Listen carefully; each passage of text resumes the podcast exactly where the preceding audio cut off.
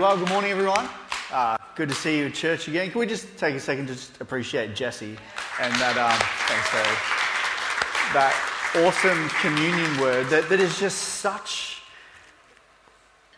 such an important revelation that we need to have in our lives on a day-to-day basis, that Jesus Christ, the King of Kings, the Lord of Lords, the Creator of all, died for us, died for you, died for me.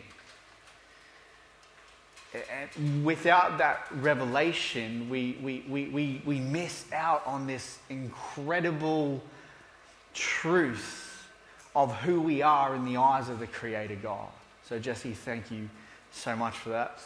I don't know about you, it was just me, but I think Jesse looks more like a pastor, more like a preacher than I do. Like, just the shirt, the shoes, everything's going on. You know, I come up here in a hat and just do my own thing. Jesse's dressed to the T, looking good. Awesome, man. Thank you so much for that. Let's just pray.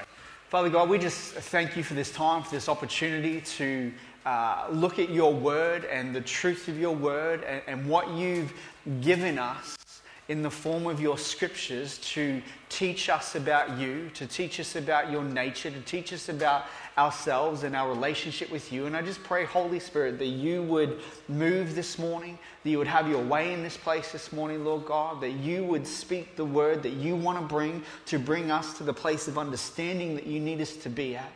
And Lord, that you would also restore us this morning. Restore us to the fullness of the joy that we first had when we first encountered you.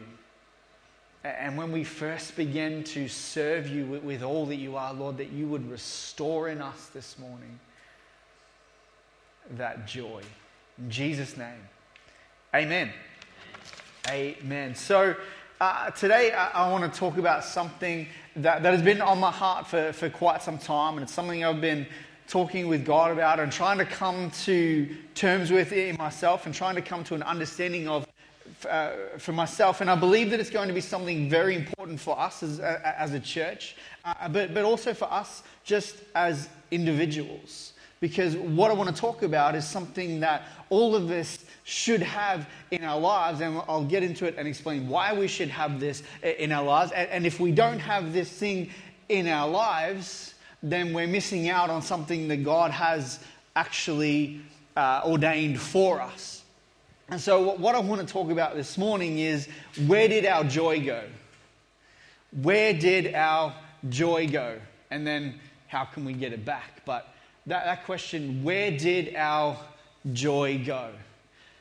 And this is something that I've had to come to terms with myself. And, you know, the reality is that over the last 12 months, and in truth probably much longer than that, all churches in the Western world have been facing the same struggles, the same difficulties in restoring what was once a huge part of the church and one of the most important parts of our lives in God, and that is having joy in what we do, having joy in gathering together, having joy in serving God with our lives, you know, finding the joy that we once had in giving ourselves and serving God because of the stuff that's going on in the world and maybe stuff that's going on internally within ourselves. It's like we've lost the joy in doing what we were called to do. That doesn't necessarily mean that we've stopped doing it, because we realize, oh, I've just got to keep doing it, because if I don't do it, no one else will. But there's this element of, and I see it, and I hear it talking to other pastors of other churches, this same thing. The people are still maybe doing what they were doing, but the joy in doing it is gone. It's not this joyful experience anymore. It's just this, well, I've got to do it because if I don't do it, no one else will. And I know that we've got to make this happen, so I'm just going to jump in and do it. But the joy that we're supposed to experience in serving God just isn't there. And the reason why this is so important, because if we do not have joy in our service to Him, if we don't have joy in our service to His kingdom, we quickly fall into complacency in all that we do, and just enough becomes good enough. just enough becomes good enough because I can't be bothered giving any more than that, because I don't have the joy in doing so anymore. And so we slip into complacency. We no longer care about how well we do something. It can become like a job that we hate. And I'm pretty sure most of us at some point in our lives have had a job that we can honestly say, hated that job. But you still got up every morning, you still went, you still did it. Why? Because you enjoyed it? No, you hated it. You did it because you knew that you had to do it, and you went there and you did just enough to get by for the day, just enough so that, you know, if the bosses were looking, that you weren't going to get told off for not doing anything. But there was no joy in it. And when we lose joy in our service to God, when we lose joy for the calling that we have, the calling that God has placed upon our lives, we're not giving justice to how great He is and to how incredible this relationship that we have with Him is when we're just going through the motions. And so this is something that I've had to deal with and I've had to overcome. A couple of years ago, most of you guys probably know, but I was quite unwell for a while. I had like chronic fatigue and stuff going on with my liver. I was just dead tired every day. I had no energy to do anything, no desire to do anything. And if I did do too much, then I'd just be on the couch for the next few days, just unable to do anything. And during that time, Zoe and I were over in Cobram, and we sort of, obviously, it was during COVID, so we were in church and then out of church. And when church was on, I was getting to church and doing the things I needed to do. When we were COVID shut down, I was getting here doing the midweek streams and all that kind of stuff. And it became, because of maybe how I was feeling, it just became this thing where I lost the joy in it. I was just doing it because I knew that I had to do it and I had to do something and we had to get the Word of God out there, but I lost the joy in doing it. And then if I'm honest, even coming back out of that, when I was starting to feel better, I was joyful that I was feeling better, but it took me a while to be able to get back to the place where I could honestly say I was finding joy in doing the things that I was doing. It had become just this complacency thing. And that's why I've been dealing with this in my own life. And this is why I just think it's so important that we, the church, find joy in serving God's kingdom again. Right? Because that's the way that He's designed this. This should be joyful. It doesn't mean that it's going to be fun all the time. And it doesn't mean that there's not going to be hard work at times and late nights and things that we don't want to do, because that's just how it works. But we can still find joy in it. And that's God's intention for us in our service to Him. Right? The joy of the Lord that we once had is the thing that sustains us. The joy of the Lord is my strength. There's Psalms about that. But the joy of the Lord is what sustains us through this life that we live. So just read with me. And most of you have heard this before. Read with me in Galatians chapter 5, 22 and 23 about the fruits of the Spirit. But the fruit of the Spirit is love, joy, peace, long-suffering, kindness, goodness, faithfulness, gentleness, and self-control. Against such there is no law. Now, what we're talking about could apply to every single one of these fruits, but today we're focusing on joy. But if you don't have peace, you can apply that to peace. If you're struggling with patience, you can apply that to patience. But the reason that I wanted to start with this is because it's important that we begin by understanding, as believers, as followers of Jesus, who have the Holy Spirit living and dwelling in our hearts, which we've been talking about, I think, every week in some way for the last few months. So we should have that grasp now that we have the Holy Spirit living and dwelling in us. That all of these fruits of the Spirit, again, we're focusing on joy, but it applies to all of them, that all of these 9 fruits do not just by default become a part of our natural life.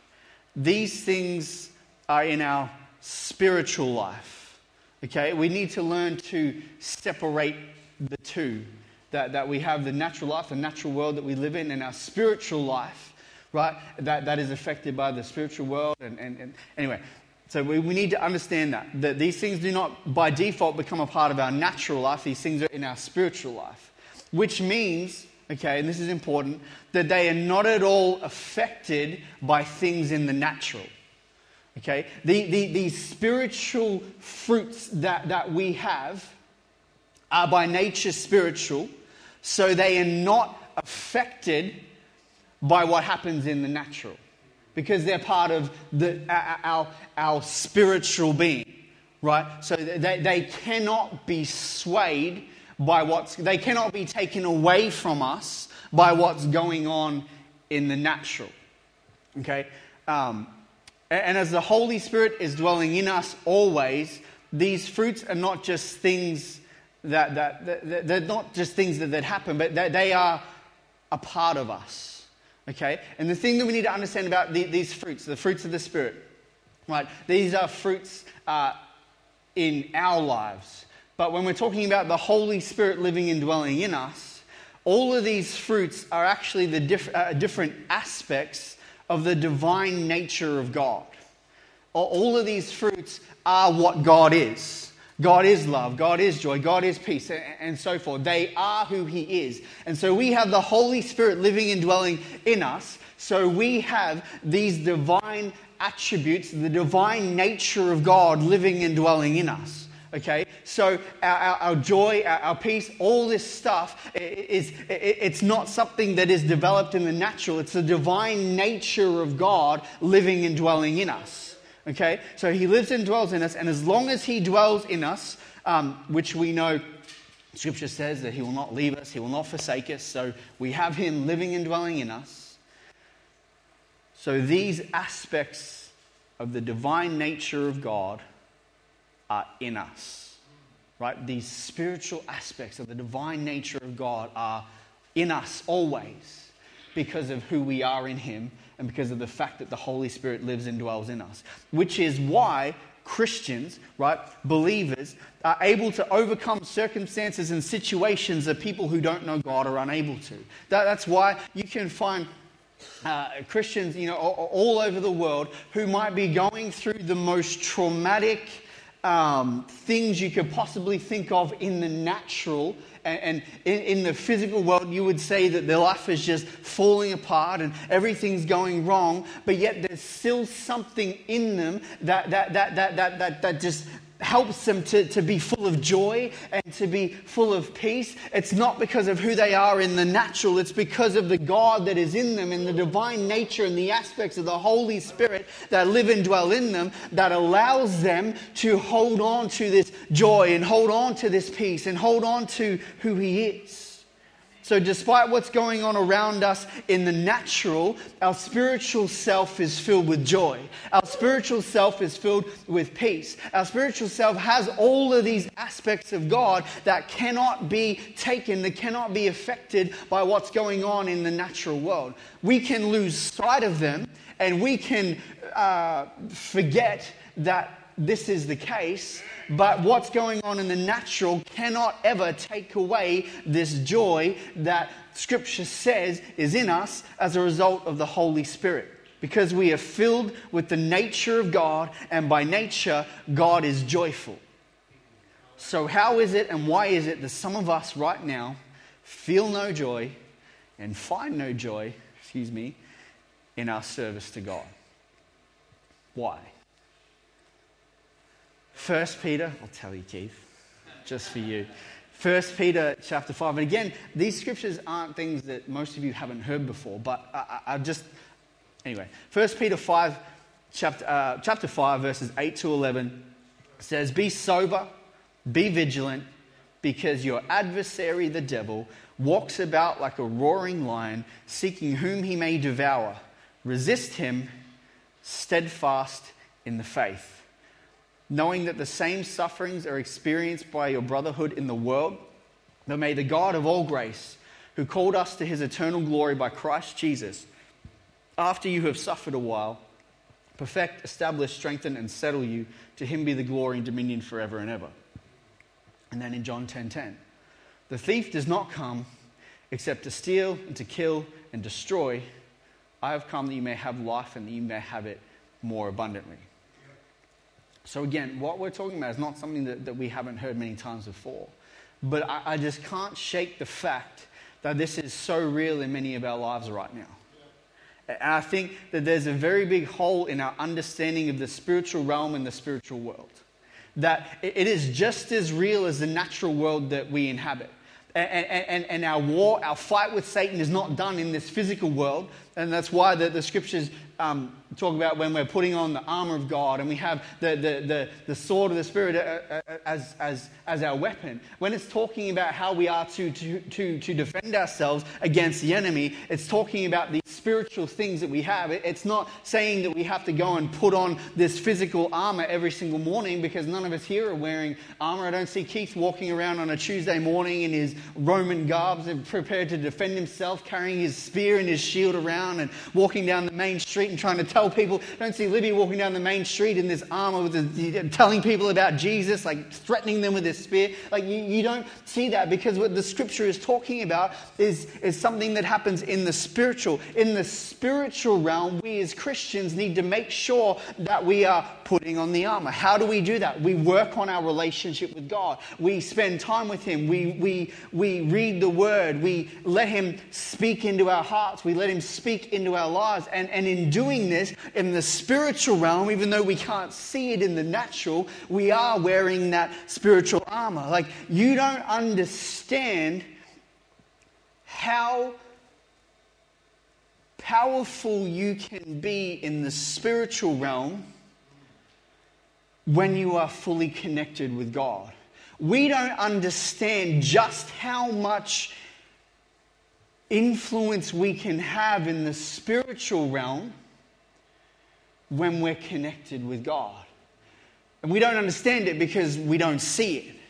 But a believer who is connected with God, a believer who is filled with joy in the service that they have to God, has more effect than you could ever even begin to imagine on what's going on in the spiritual realm. And so when we pray, when you are praying for somebody, praying for your friends, praying for your family, praying for your circumstance or your situation, you got to understand that when we're praying and asking God to move, God bring healing, God help this person with whatever's going on, and we look in the natural and say, well, I don't see God doing anything. But what you don't realize is that what's happening in the spiritual realm from a Christian who's covered in the armor of God, wielding the weapons that scripture talks about, there is stuff going on in the spiritual that is so far beyond anything that we could even begin to imagine or understand, that you as a believer are having an effect on, because you are covered in the armor that God has given and you're wielding the weapons that He's given to you.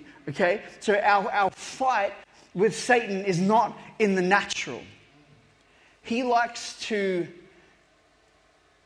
use things in the natural. You know, things will go wrong in a family, things will go wrong at work. He can use things in the natural. And he does that so that when that happens, we take our eyes off the spiritual and look at what's happening right in front of us. And we forget that our war is in the spiritual. And so we're doing all this stuff that we can in the natural world to try and fix this. And what we really need to be doing is spending more time in the spiritual, because that will affect the natural more than anything that we can do. Right? And so this is where we need to change our understanding of just how real the spiritual realm is, right? And even when we're reading the Bible, because it's easy to just sit and read it and try and look for something. Yeah, I want to get something out of it. God speaks to me. But when we read it, we need to read it with an understanding that it's speaking about the spiritual. The Bible is not just speaking about the natural world and what's going on. It's giving us an oversight of what's going on throughout human history, not just in the natural, but what God has done in the spiritual. And so we need to, when we read the Bible, we need to have that understanding at the same time. Okay, so that's why. Okay, and on top of the victory, on top of that, the victory that we have in Christ is in the spiritual. The victory that we have in Christ is in the spiritual. It's not a physical victory. It's a spiritual victory. And yet, when we struggle in the physical, we often interpret it as something more than it is. But the victory that we have in Christ is in the spiritual. He's talking, John 10:10, that I've come to, that you may have life and have it more abundantly. What's he really talking about? He's talking about the spiritual. A more abundant life, an eternal life in his kingdom. That's what it's really talking about. It doesn't mean that he doesn't want to bless us in this life. We know that, but that's not what we're talking about today. We're talking about understanding that the reason that we have lost our joy is because the enemy is prowling around like a roaring lion looking for those who can devour, bringing up things in the natural to distract us from what's going on in the spiritual. So we take our eyes off that and we look at what's going on around and we start to complain about what's going on in our lives. And we say, God, why am I not winning in this? What's going on here? And understanding our victory is in the spiritual. Yeah. That whatever happens to us on this earth, it really doesn't matter, because he's given us the spiritual victory.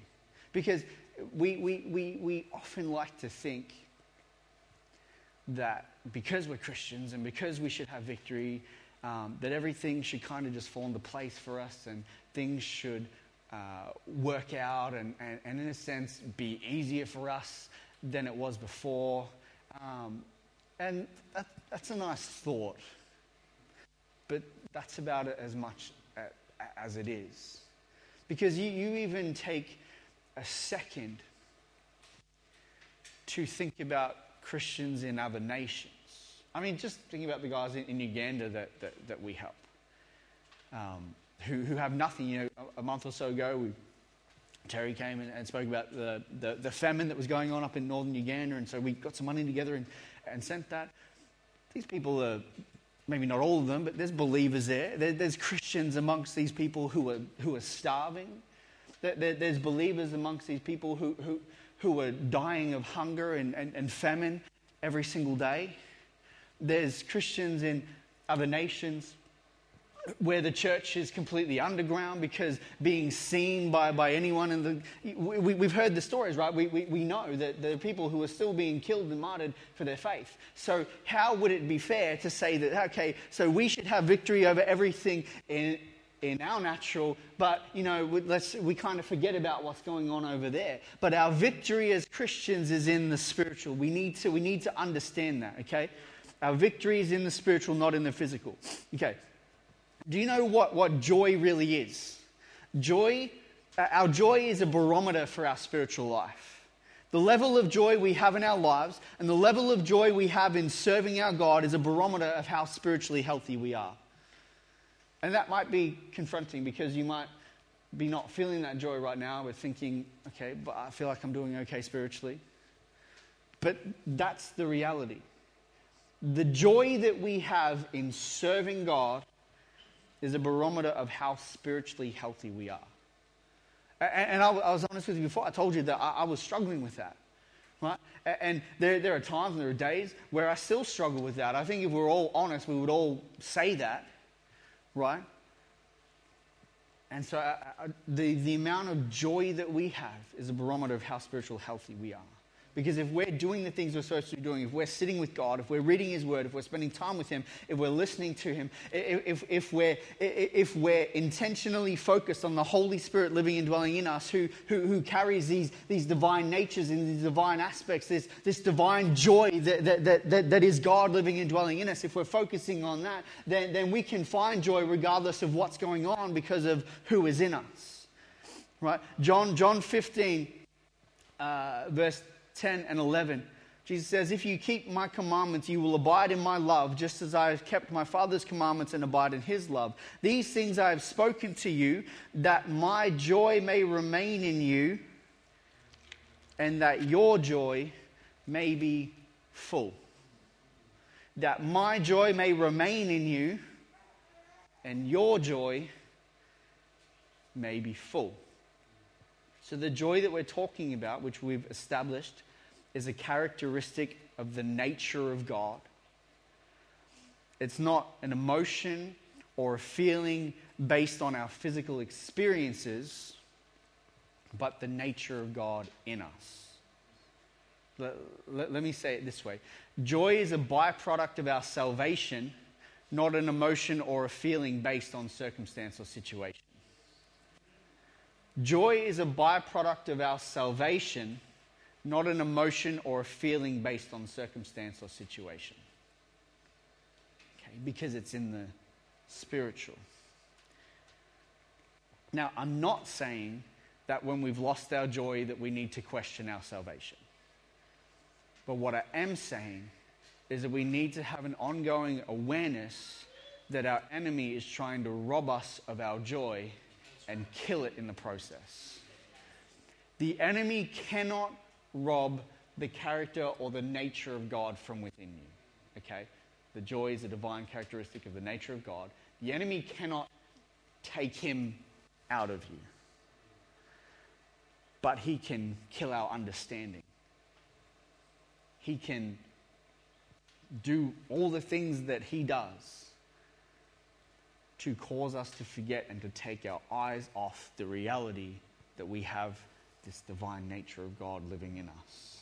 And when he does that, through his trickery and his deceit and all the things that he does, that's when we lose our joy. I should probably rephrase that. We don't lose the joy because it's still in us, but we lose sight of the reality that we should have this joy in our day-to-day lives because of who lives and dwells in us. Because of Jesus, as Jesse shared, who did what? Died for us. Right? We lose sight of that, and that's what the enemy does. He takes our eyes off the truth that we read in Scripture and puts it on the mess that he wants to cause going on in the physical, going on in our natural lives. So the first thing we need to do when we realize we've lost the joy, which is in us as a result of the Holy Spirit, is recognize that it hasn't happened because of any physical circumstance, but as a result of the war that is being waged over our soul in the spiritual realm. Because the enemy doesn't just want to take it from us so that he can do what he wants in the natural, in this physical world. He wants our soul. He wants us to end up with him. And so that's his intention. He can do that by distracting us in the natural, but that's not his overall intention. So we need to recognize that. It isn't happening because of physical circumstance, but as a result of the war that is being waged over our soul in the spiritual realm. And the second thing, let me show you through a story in Scripture. So this is in 1 Kings chapter 19 from verse 1 to 10. It says this, "And Ahab told Jezebel all that Elijah had done, also how he had executed all the prophets with the sword. Then Jezebel sent a message to Elijah saying, 'So let the gods do to me and more also, if I do not make your life as the life of one of them by tomorrow about this time.' And when he saw that, he arose and ran for his life and went to Beersheba, which belongs to Judah, and left his servant there. But he himself went a day's journey into the wilderness and came and sat down under a broom tree, and he prayed that he might die and said, 'It is enough. Now, Lord, take my life, for I am no better than my father's.' Then as he lay and slept under a broom tree, suddenly an angel touched him and said to him, 'Arise and eat.' Then he looked, and there by his head was a cake baked on coals and a jar of water. So he ate and drank and lay down again. The angel of the Lord came back the second time, touched him, and said, 'Arise and eat, because the journey is too great for you.' So he arose and ate and drank, and he went in the strength of that food 40 days and 40 nights as far as Horeb, the mountain of God." And this story continues on, and it's where essentially God's not speaking through the fire, he's not speaking through the whirlwind, but he's a still small voice. But I'm going to stop there. All right. So, Then he went into a cave and spent the night in that place, and behold, the word of the Lord came to him, and he said, "What are you doing here, Elijah?" He said, "I've been very zealous for the Lord God of hosts, for the children of Israel have forsaken your covenant, torn down your altars, and killed your prophets. I alone am left, and they seek to take my life." Now let me just preface this by saying that there is a bit of a difference between Elisha and us, in the fact that this was before Jesus, so Elisha does not have the Holy Spirit living in him in the same way that we do. But I think it's still an apt example of what we're talking about. So what we see here is Elisha. with the weight of the challenges, where the weight of the challenges of his service to God has finally reached a breaking point. And rather than being filled with joy at the opportunity to serve God, and in this case, have victory in what God has given him to do. If we read previously, he's just killed 400 prophets of Baal. He's just had this incredible victory where God showed up in this incredible way and did miraculous things, which caused him to have victory over these 400 prophets. So he's just had this incredible moment of victory. And yet this threat from Queen Jezebel, I'm going to hunt you down, I'm going to kill you, I tell you I'm going to do it. Before this time tomorrow, you're going to be like those prophets that you killed. So we see him at the breaking point. Rather than being filled with joy, the opportunity to serve God, we see him running away in fear because his joy for service had been stolen by the enemy in the face of what he was dealing with in the physical. The circumstances that had just arisen and the threat that had just been placed upon his life in the natural realm was enough to scare this man of God and cause him to run away into the wilderness. And what I love about this, though, is how we see God restore Elijah's joy.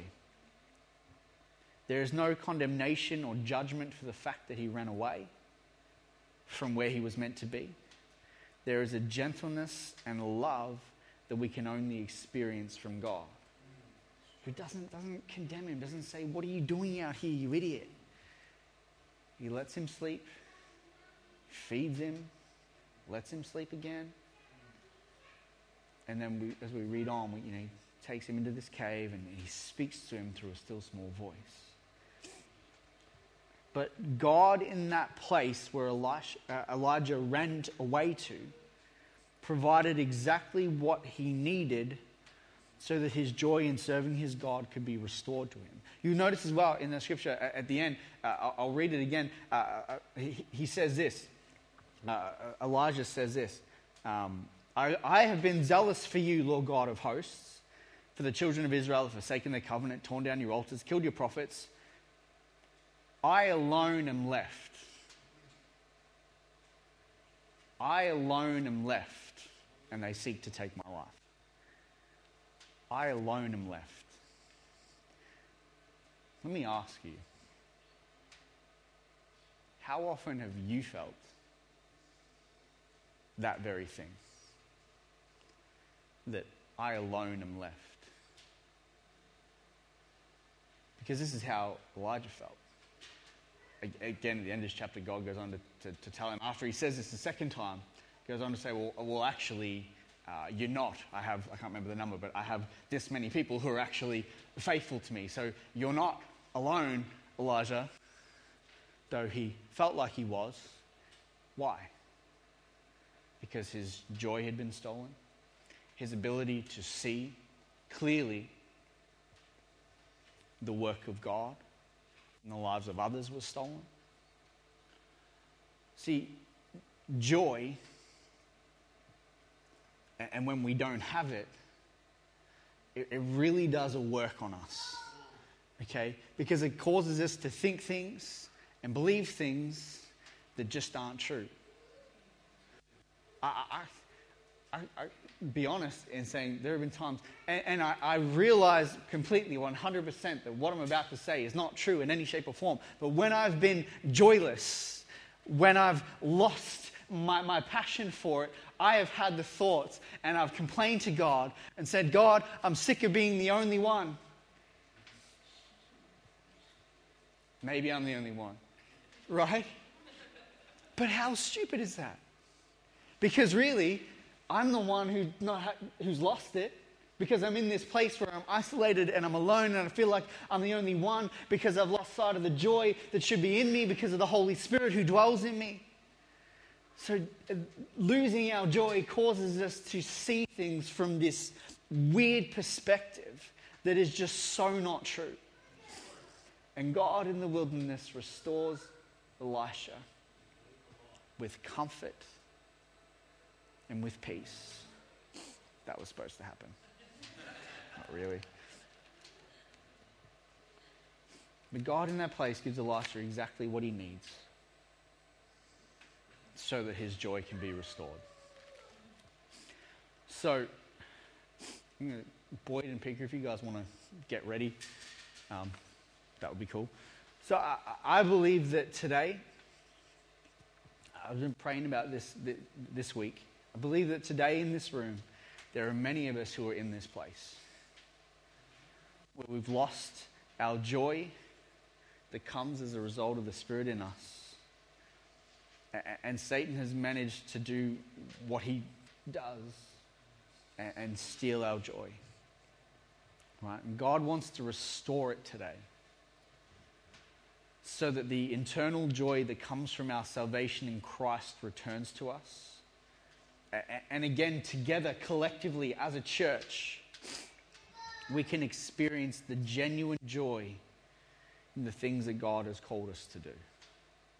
Because when we do what we're called to do, filled with the genuine joy of God, is when we see things happen like we've never seen before. Right? And God wants to restore that joy. Restore the joy of our service so that he can accomplish all that he has planned to do. So we're going to worship now. We're going to worship in response to what we've heard today. We're going to do things a little bit differently. And I'm going to stay around here up the front, and Keith's here, so he can stand with me, and Terry can come up as well, and Dan and Libby, whoever the elders want. So we're just going to hang around the front while these guys worship. And if you want prayer, if you need prayer, come and stand up the front, because we would love to pray with you. Because my heart is that we, God's church in this place, be restored in the joy of our service to him, so that we can step into more of what he has for the future. Just quickly, Zoran was talking about dreams and visions and prophecy on Wednesday night, and just talking to people in the few days after that. Like, this is something that's going on and that is stirring in people. We want to see that released. And to see that released, we need this joy returned to us. So if you need prayer, if you want prayer, come and stand at the front at any point during the worship, and we will pray with you. Thanks, Pika.